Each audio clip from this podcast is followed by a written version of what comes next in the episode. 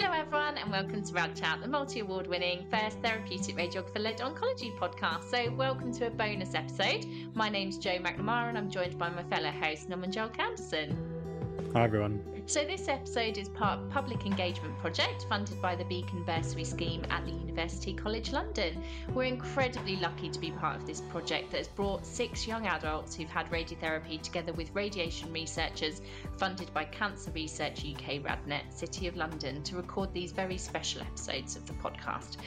These episodes will give each young adult a chance to share their stories and also have important conversations about cancer research and patient involvement in research and clinical trials. So I would like to welcome Helen Haar and Catarina Veiga. Thank you so much both for joining us here at Rad Chat. Thank you for having me. Likewise. So, shall we start with you, Helen? Um, can you just introduce yourself and, and maybe why you got involved in, in the project? So my name is Helen. I am twenty-seven years old and I'm currently a master's student um, studying child and adolescent mental health. Um, I was diagnosed with cancer when I was twenty. Um, I was diagnosed with non-Hodgkin lymphoma and had treatment for that back in two thousand sixteen, um, and ever since then I've been involved in various sort of charity participation and campaigning, um, and I really wanted to get involved with the podcast. I thought it was something really out of my comfort zone. um, I've never done anything like this before, um, and yeah, just a really good chance to have a chat to some researchers, and um, and yeah, I'm really looking forward to it. Oh, well, I hope we live up to your expectation, Helen. I can already see you're going to be a natural. Catarina, can you introduce yourself for us? Hi, good evening, everyone. Thanks for having me tonight. Uh, so my name is Catarina Veiga, and I'm a cancer researcher at University College London. Um, if I was to describe my role as a researcher, I would probably think I would not fit the typical um, idea that people have of cancer researchers, which is usually someone in a lab uh, doing some kind of biology work or in a hospital. I'm actually a physicist by training, and most of my research is in how can we make radiotherapy more and more accurate to try to make it as precise as possible. So that way we can make sure that our treatments are targeted at the tumors that we want to treat and try to reduce side effects of radiation. Helen, could you tell us how you were diagnosed? Yeah, so it was in March two thousand sixteen that I was diagnosed, but I think like a lot of young people, I was really ill for a long time beforehand. Um, I was in my second year of um, uni and I had some really bad chest pain, um, and just wasn't being listened to properly by a lot of doctors, and I was being sort of given medication for other things, and yeah, it was it would get better with medication, and then I would go back to having chest pain. And one day I woke up and my face and my neck were all swollen. So I went to the hospital, had a bunch of tests, had a C T scan with some contrast, and I then got diagnosed with lymphoma. A very, very broad, very, very basic sort of diagnosis. I didn't know very much at all. And then I was told to go to University College in London, and that was where I had the the majority, well, all, the, all of my treatment actually. Um, but yeah, it was very it was very quick that day that I got diagnosed, and it seemed really weird that the whole sort of nine months was quite slow, and yeah, I wasn't getting anywhere. And then suddenly, as soon as you have the label cancer, um, everything happens quite quickly. Um, but yeah, so I had a biopsy, I had a bone marrow biopsy, and I eventually got a diagnosis of primary mediastinal b cell lymphoma. So I had a tumour in my chest and under my right armpit. And with that, I had six rounds of R CHOP chemotherapy, and then I had radiotherapy. I was actually on a clinical trial, so at one point there probably was a chance I wasn't going to have chemo, um, radiotherapy. But um, I had a, I still had some cancer left over on a P E T scan after chemotherapy, so I had to have some consolidation radiotherapy. So that was twenty, twenty fractions, um, and then in the December I was in remission by then. So yeah, it was it was about sort of ten months of treatment, and then then in remission, and then sort of then the journey starts like over again. the post-cancer life. So, yeah. Had you ever thought it was cancer at any point? It, it it did come as a real shock.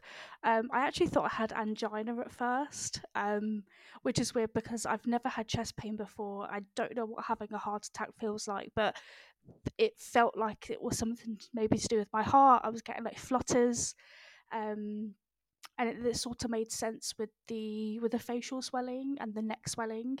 That was actually the tumour then pressing on my um, su- superior vena cava vein, I think that's what it's called anyway.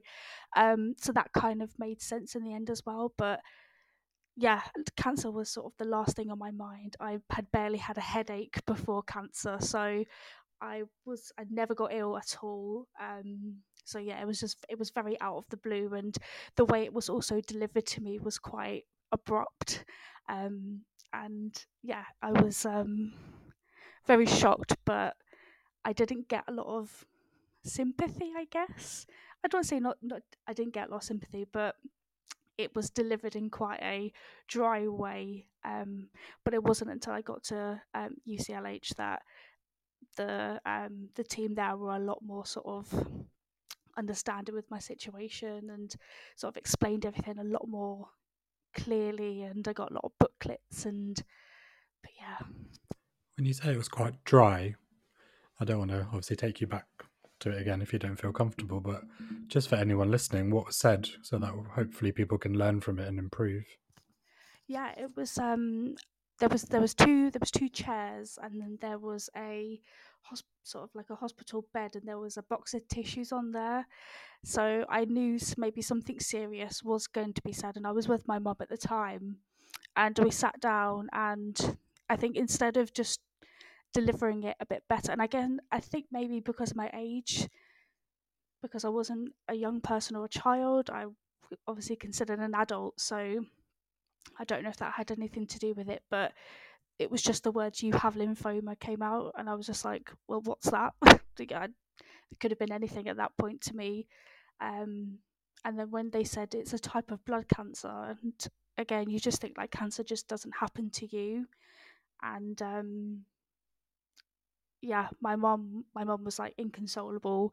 I was still trying to really process everything, and I kept quite a cl- calm and clear head on, whereas my mum was my mum was really, really upset, of course. Um, I am an only child, so to hear, and I think even if you're not an only child, to hear that your son, daughter has cancer is, you know, one of the worst things that can happen. But there was just no sort of emotion attached to it from sort of the clinician side of it, which looking back on that experience compared to them sort of three hours later when I was at U C L H, and I had, you know, my own room, I had a social worker, I had a C N S. I think I then even saw my my my hematolo- like my hematology consultant. Um, it was a lot like it was a lot different. The experience was a lot different at U C L H, and I don't know if that's because of the sort of the research background to the hospital. I think the hospital I had the initial sort of diagnosis in is a local hospital, so maybe that was why. But yeah, it was very direct, very dry. Um, but yeah, I didn't experience that sort of um I didn't experience that from everyone, so that was okay. Oh, thank you for sharing that with us, Helen. And I can imagine, just kind of picturing what you've said, it is that care and compassion that you really need when something like that is told to you. Um, and the fact that you've kind of remembered the details of the environment, I always say it's so it's so telling, isn't it, when you go into a room, and and sometimes when you've got more than one practitioner there, or, you know, you're asked to be accompanied to an appointment, you already have something in the back of your mind, don't you, that this isn't quite right, and this maybe isn't the news that I was expecting. So thank you for sharing that with us. I, I can imagine it's not easy. Is there anything through your treatment that you think really demonstrated best practice? Is there something that you think was standout that you would love all of care practitioners to kind of learn from? Yeah, I think I, when I think of that, I think of the difference between when I had chemotherapy and radiotherapy. Um, my chemotherapy was very rushed at the start. Um, I was an inpatient when I had that, and I didn't I didn't get a chance to sort of process that, and then had that as an outpatient. Whereas when I had my radiotherapy, um, I got to have like a little tour of the like basement area um, before I had to have like my mask and my tattoos, um, my tattoos ha- my tattoos put on me, and that sort of really calmed me, not calmed me down, but sort of like reassured me a bit. Um, the machine is quite big and quite scary, so I think having a tour of the of the room was quite nice, um, to see where I'd be, and they said I could have music on, and the atmosphere was just a lot more nicer downstairs, and everything seemed a bit more calmer.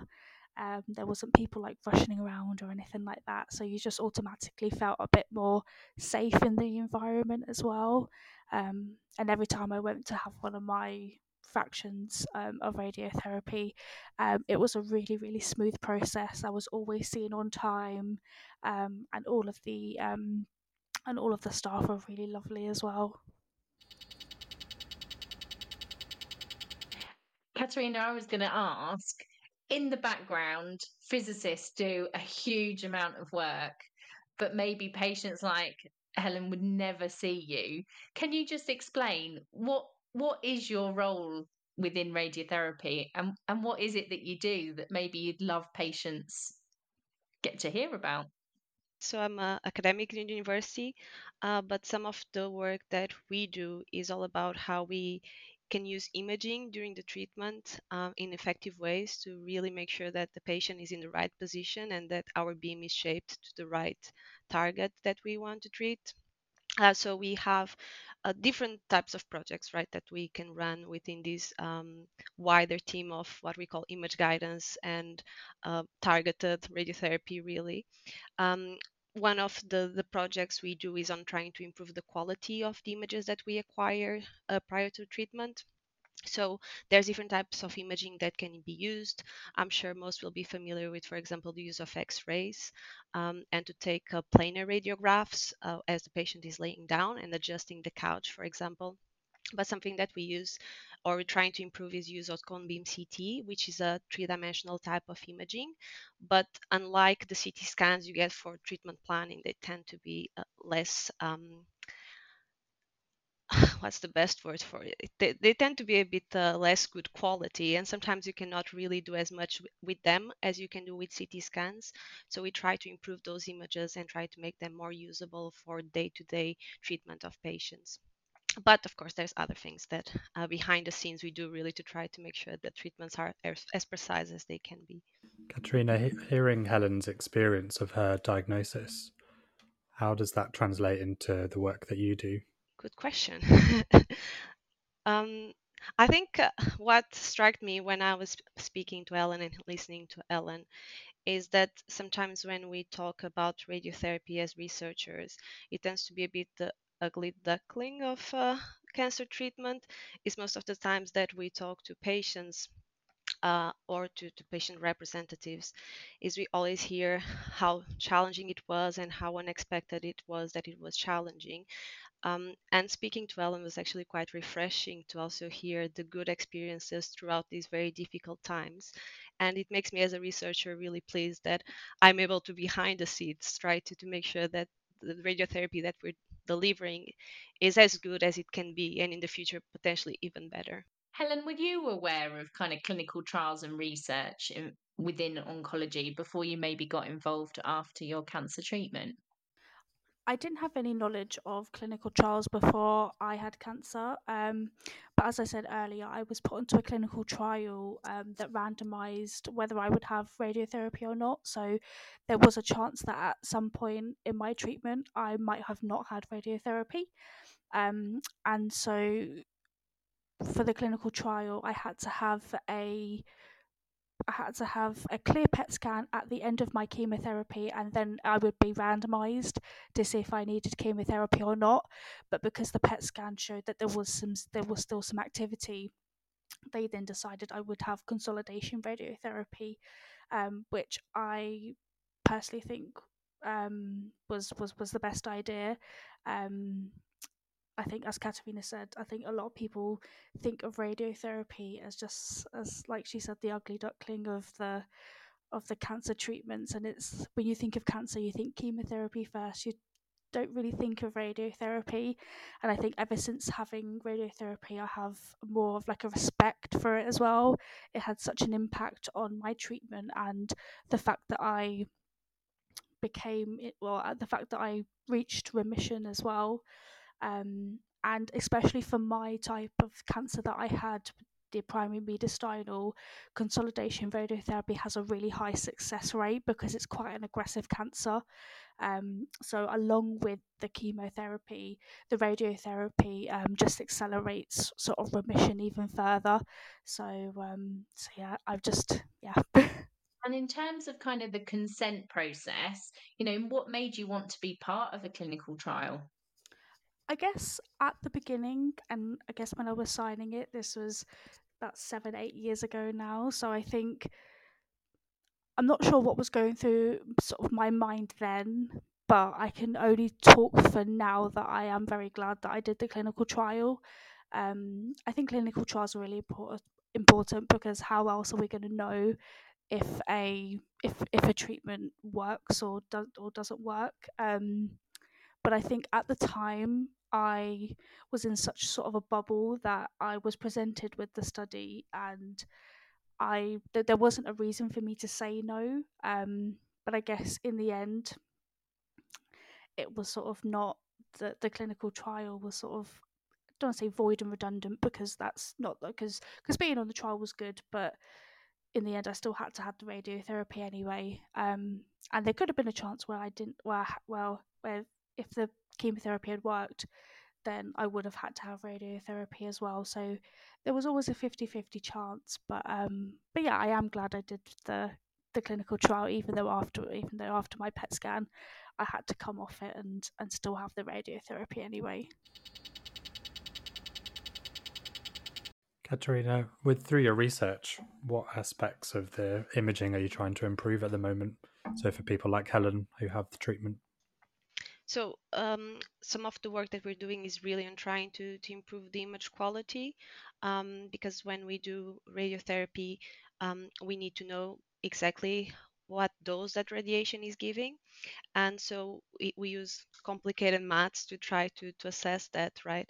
Um, and we can extract important information about how radiation interacts with different tissues from the images. But what happens is when you have images that are not um, of good quality, they're corrupted with noise, um, a limited field of view, and other types of issues that they may have, it really limits how accurately we can know the dose that we gave.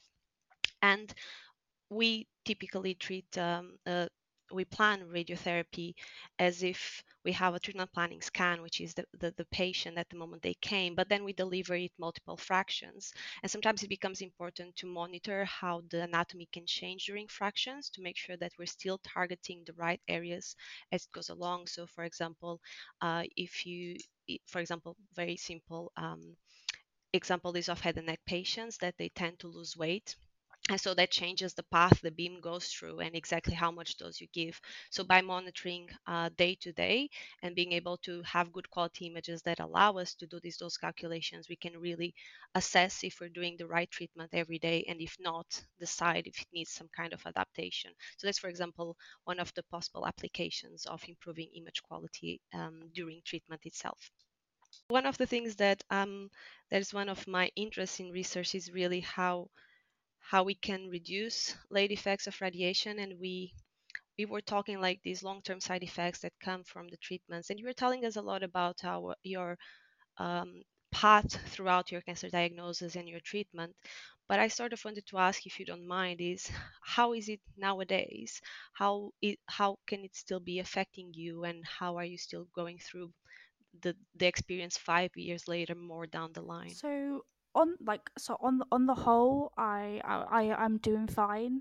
Um, the the only thing that I now have, I still have sort of surveillance for is, um, radio. Th- I because of because of the radiotherapy, I now have to have um yearly M R Is um on my breast area, um just because of where I had the radiotherapy.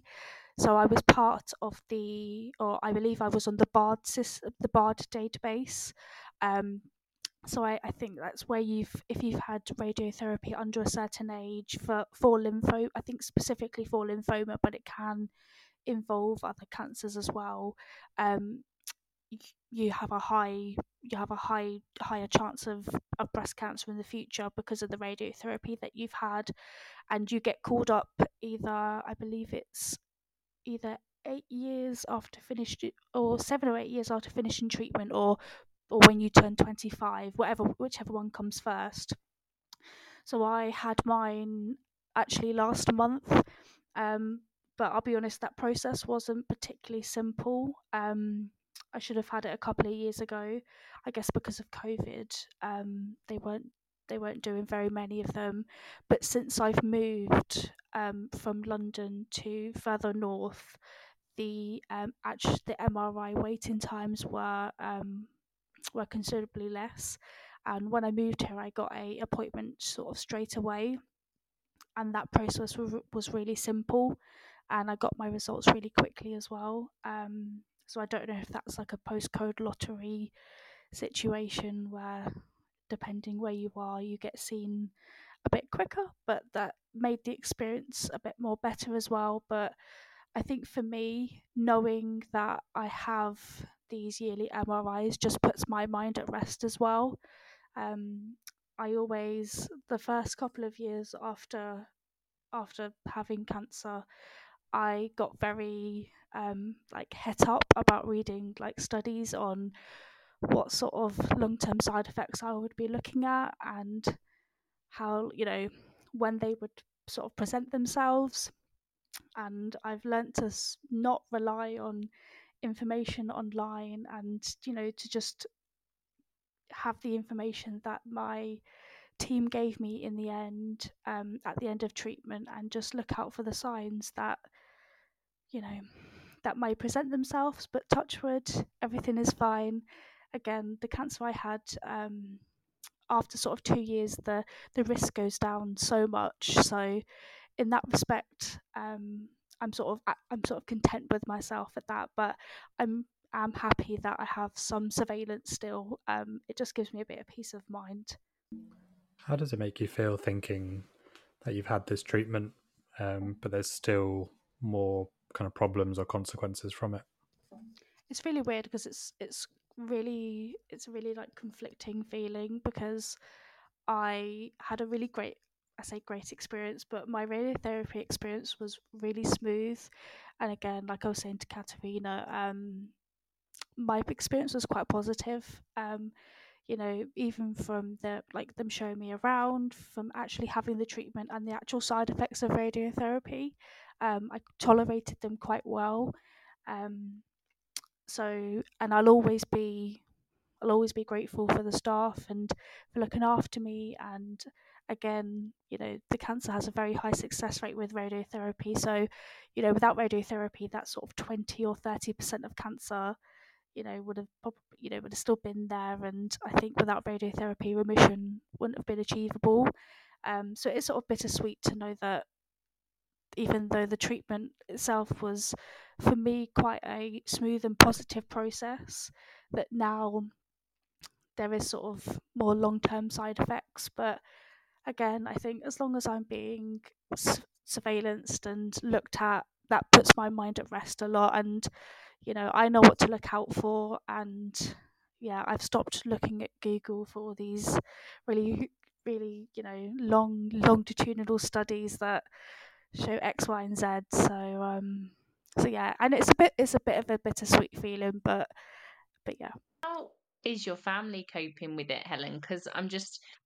just because obviously your mum's reaction to you being diagnosed, I'm just thinking, you know, do you find that she's still living it with you, thinking about kind of, could it come back? What are the long-term consequences of treatment? I think she probably is. Um, I think it's it's really, it's a, sometimes it can be a really hard subject to bring about, especially on those sort of cancer anniversaries. Um, so like particularly like on the date that I was diagnosed, or on the date of remission and things like that. Um, it's it's sort of really hard to bring up those conversations, I feel anyway. Um, at at the time, I felt like there wasn't really much support for parents, and I think and, and, and I understand a lot of the a lot of the focus was on me, was getting me better, and and even after even after sort of treatment there, again, there was a lot of focus on getting me back sort of, you know, back into the sort of normal world and back to work, you know, start socializing again, finding pe- you know, finding other young, you know, people who have who have had cancer. And I felt like sometimes my mum was sort of left to sort of maybe deal with it on her own a little bit. And it's really hard because, you know, I don't want to assume that she's feeling a certain type of way. But again, I think because I'm an only child, I think she really, it it really did, um, it really did affect her. And I think it does still affect her today, that to know that, you know, her her her daughter had cancer. And but I think she's really sort of how like proud of how far I've come as well. Um, but yeah, I think um, I think the support was not. Well, she probably would say the support was probably not lacking. I think she's had to go through a lot of emotions on her own. Um, she's probably not wanted to want. She probably not wanted to burden me with them, but um. But yeah, it's it's one of those subjects that's sort of really difficult to bring up, and you almost just sort of like submerge them, and you don't want to talk about them, and so yeah, it's, yeah. Sometimes it's a bit hard to talk about it. I mean, it's uh, it's kind of difficult to hear, right? I I know that Ellen said something like, "Oh, I had a positive experience," but and I I think it's like um. It's interesting to see her try to to bring uh, like what was not horrible in what was a terrible situation, right? Because I, I don't think that the situation is easy. Like nothing about this is easy, right? But the the, the coping with it and uh, the trying to bring a good spin and c- continue to your life, I think is very heartwarming for me to listen to it, Helen. Catarina, how have you found being involved in this project? Has it affected how you think you're going to carry out research in the future at all? Uh, I think it's it's kind of like, because I'm um as I said, I'm probably not your typical researcher, that I'm a clinical researcher, right? Um, it's it's a bit hard to sometimes take uh, the experience I hear from speaking with people that had cancer and went into the treatment, into changing the research that we do. Um, because we, we kind of work on a different layer than the immediate impact on, on the, the perspective. But for me, it's it's really important sometimes to to have this conversation and remind myself about why we do this type of research, because I most of my work is hidden behind a computer, with, behind a screen. I don't deal with patients on a daily basis. And so it becomes quite easy to be a bit detached from actually the the importance of what we're working on. And it does help me boost my my motivation to to keep on working in this area and trying to to improve the treatments that we do, because, well, it may not impact someone tomorrow, but I hope that as technology involves, that it keeps impacting the, the, the patients that will come in the next five to ten years, and that their experience is as good as it can be in a terrible, terrible situation, right?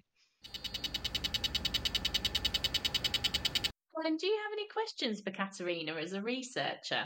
Is there anything that you've kind of always wanted to ask someone who's maybe kind of proposing or put, putting bids in for, for research grants?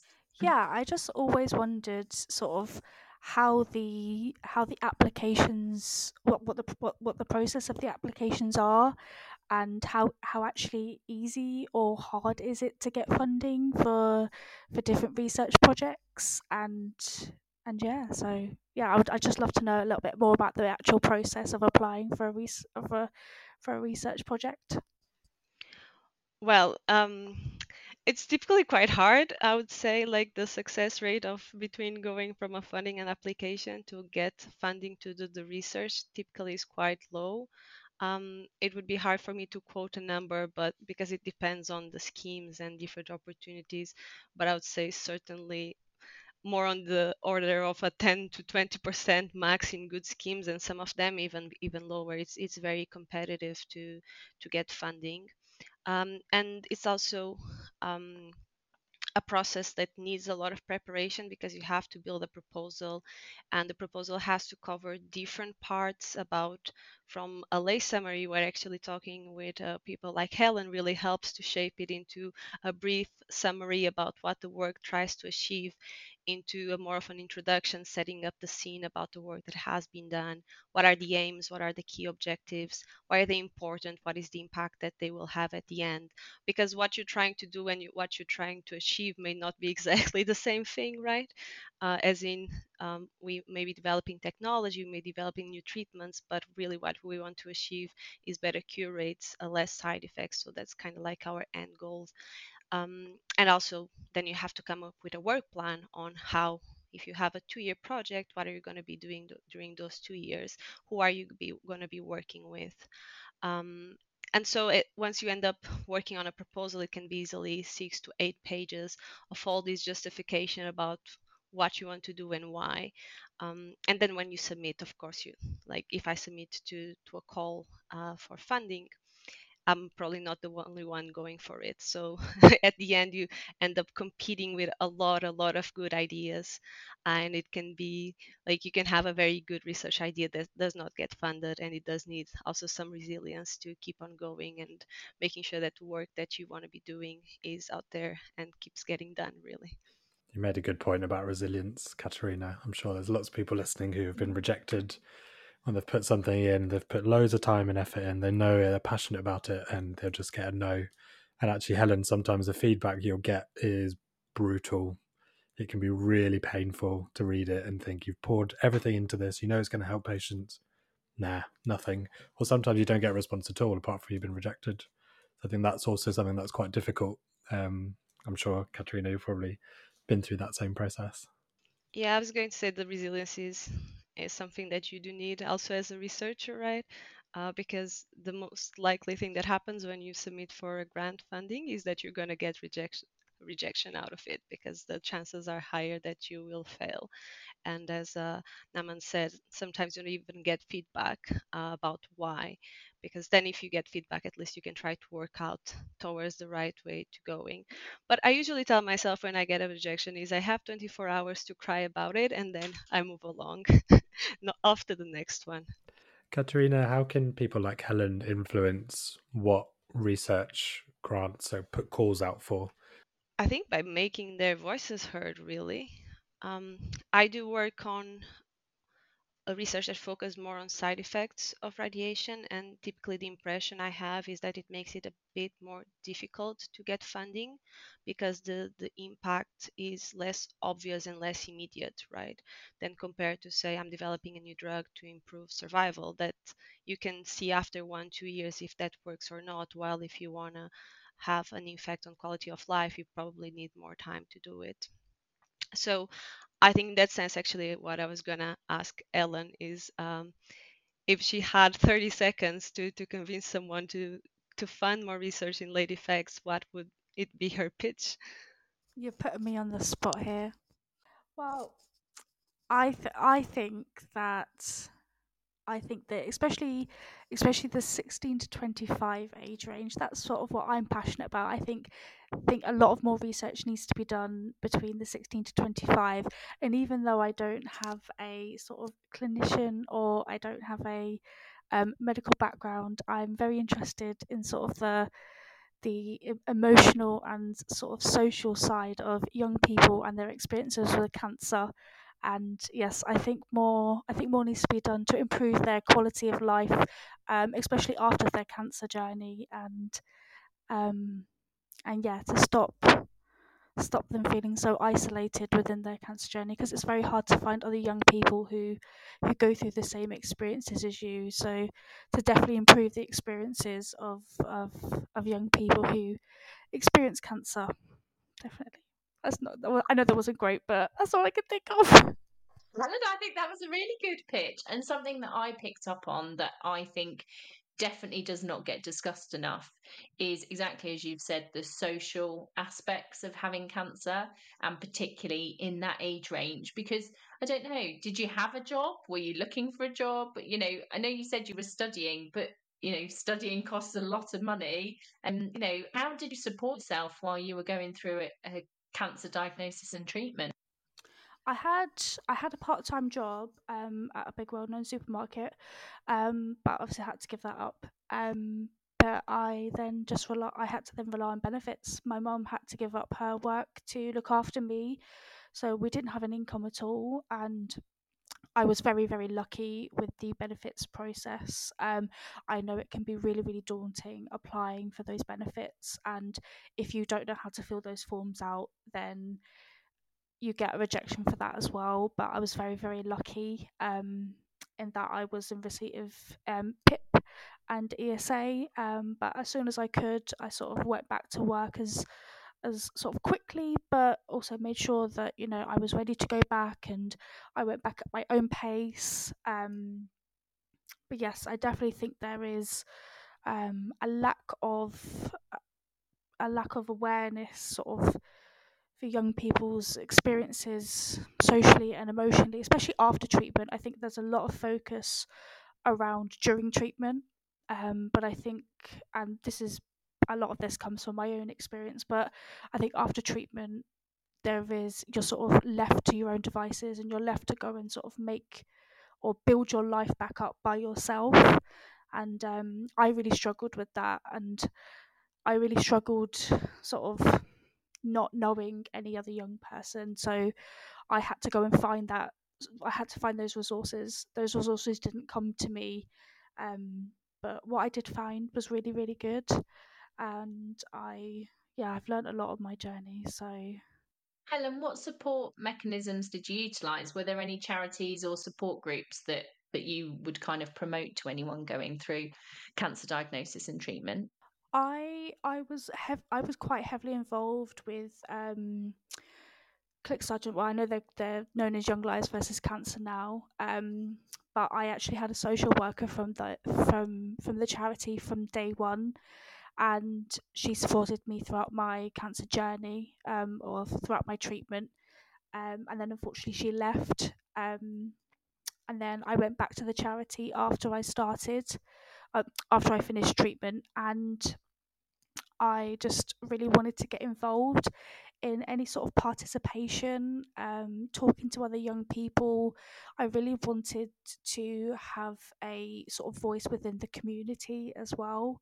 And I wanted, you know, the people that were in charge of these charities to hear us as young people. And I really wanted to be empowered. And they did that, and they listened a lot. And um, from that, a lot of exp- a lot of experiences and a lot of opportunities came my way. I had a meeting with Boris Johnson when he was Prime Minister, and one of the cancer ministers, Joe Churchill, at the time, and we spoke about sort of, again, you know, the impact of, you know, COVID on young people with cancer. And again, my experience was, was before COVID, so it was completely different. But um, and again, without the charity, I wouldn't have been able to complete my dissertation, which was looking at the experiences of young people and the word survivor.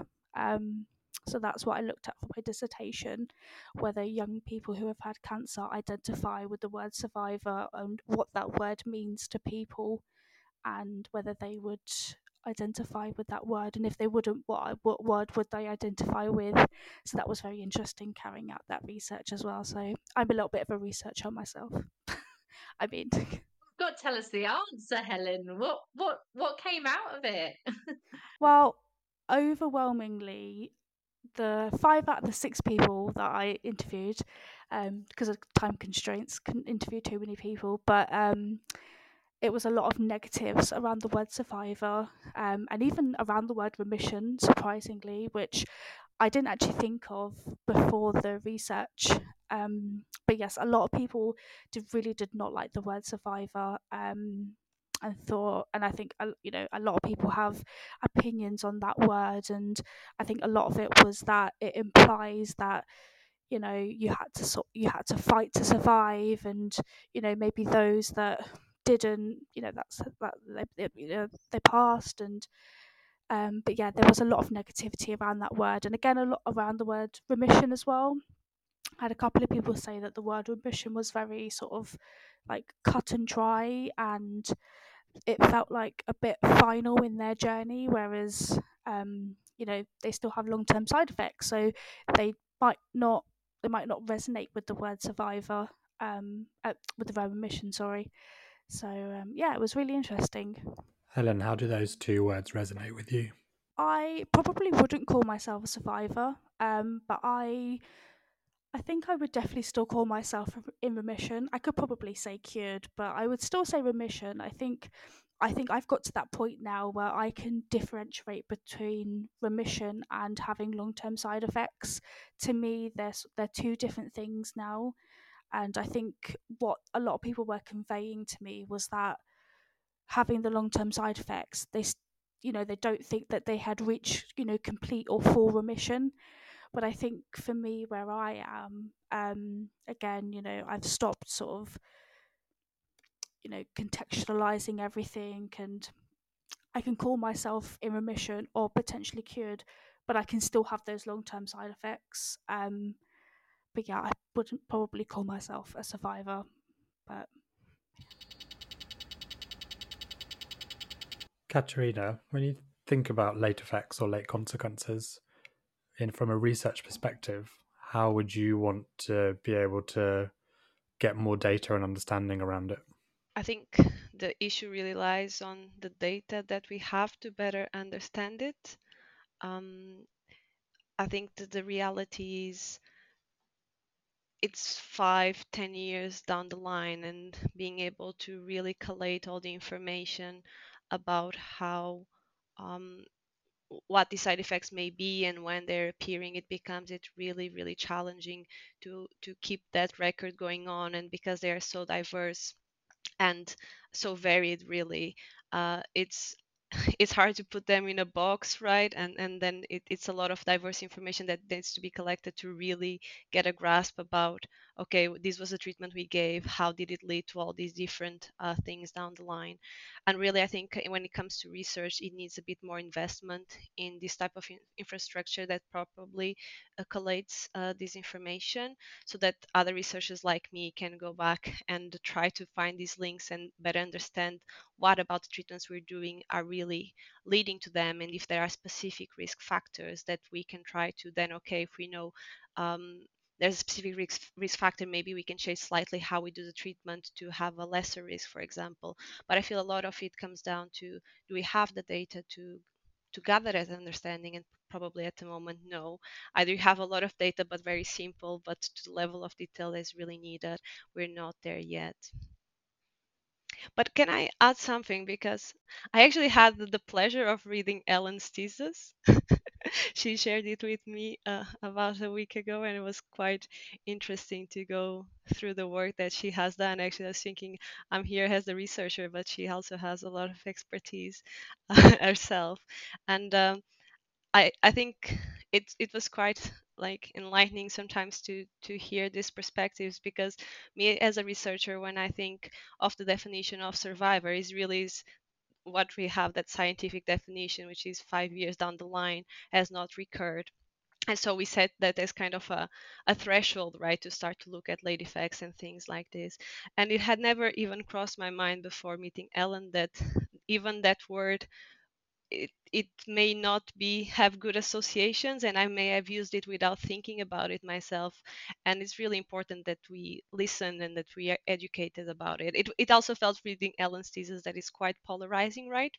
Depending on the experience each person has, but really to have awareness that sometimes we we may use words, expressions that we don't mean um, to have a negative impact, right? And somehow it has.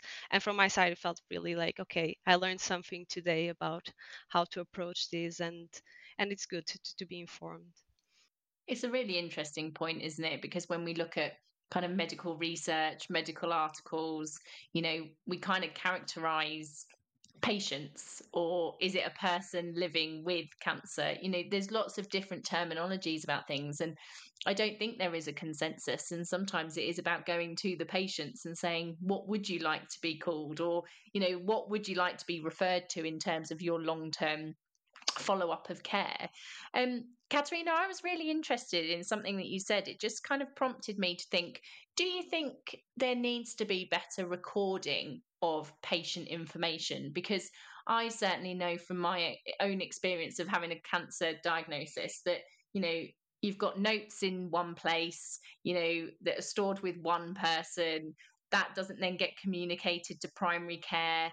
Then I go for bloods at my G P surgery, but then that isn't relayed to my oncologist. So you have to have twice as many bloods. I have to pay the six pound parking um, when you're like, I know my blood, my bloods have already been taken. But, you know, with us maybe introducing more proms and more standardized follow-up, do you think that that's what needs to happen for for not only for our patients and for, you know, people working clinically, but also for researchers? I'd never thought about it before. A hundred percent. I I think like that's one of the issues that we have is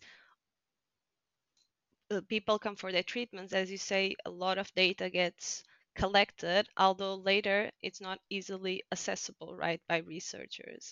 Um, and it's it's a bit of a balance because I, if you have a data that is very, very detailed, it's really hard to to keep it, right? Because then you'll have missing data, you'll have a lot of issues. And so there's a bit of a balance between trying to have enough data to be able to run studies.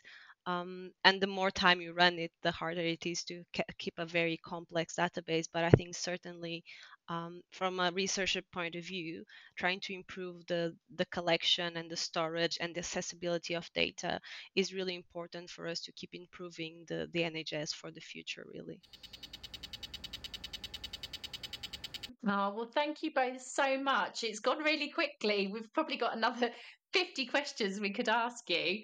Um, but before we go, we always end Rad Chat with some top tips. So, Catarina, if I come to you first, are there any top tips that you'd give to any listeners out there? I think if um, from a, a researcher point of view, um, following this this experience with the podcast, my, my top tip is actually every once in a while to to take a step back and distance yourself from your research, your day-to-day job, and really remind yourself about the, the impact that heat has, and to reflect on uh, the patient journey and how you can make sp- small contributions to help improve it, even if they are not clear on a day-to-day, and remind yourself about why we we do this research into cancer, really. Yes, I think if any young people are hearing this and they are either just coming out of treatment or they are a few years out of treatment but are still sort of feeling a bit lost, um, I know it's easier said than done, but you know, life does get better, and you know, life does sort of life like I say goes back to a some sort of normal. It goes back to your sort of normal, um and you know, I think it is really important for young people to really get involved with projects like this and bring their invaluable first-hand experience, and you know, share share their experiences with people like yourselves, Catarina, and And yeah, and just really, really sort of be voices and empower yourselves. And so, you know, research and treatments can be improved for, you know, future young people who have to then go through the same thing. But, um, but yeah. Oh, brilliant top tips from both of you. Thank you so, so much. It's been a really interesting episode, and thank you so much, both of you, for sharing your um, experiences, and especially Helen for um, going through again your diagnosis and treatment. I know sometimes it can be triggering, so we really appreciate you sharing with us. So thank you all for listening to Rad Chat. Your hosts today have been myself, Jo McNamara, and Naman Julka-Anderson. If you're utilising this podcast for C P D purposes, consider the reflective questions posted, along with links to the resources and literature that we've discussed. To receive your accredited C P D certificate, please complete the form linked with the podcast. There's also an evaluation link for this series in the show notes, so please do take some time to complete it. So thank you all for listening, and take care.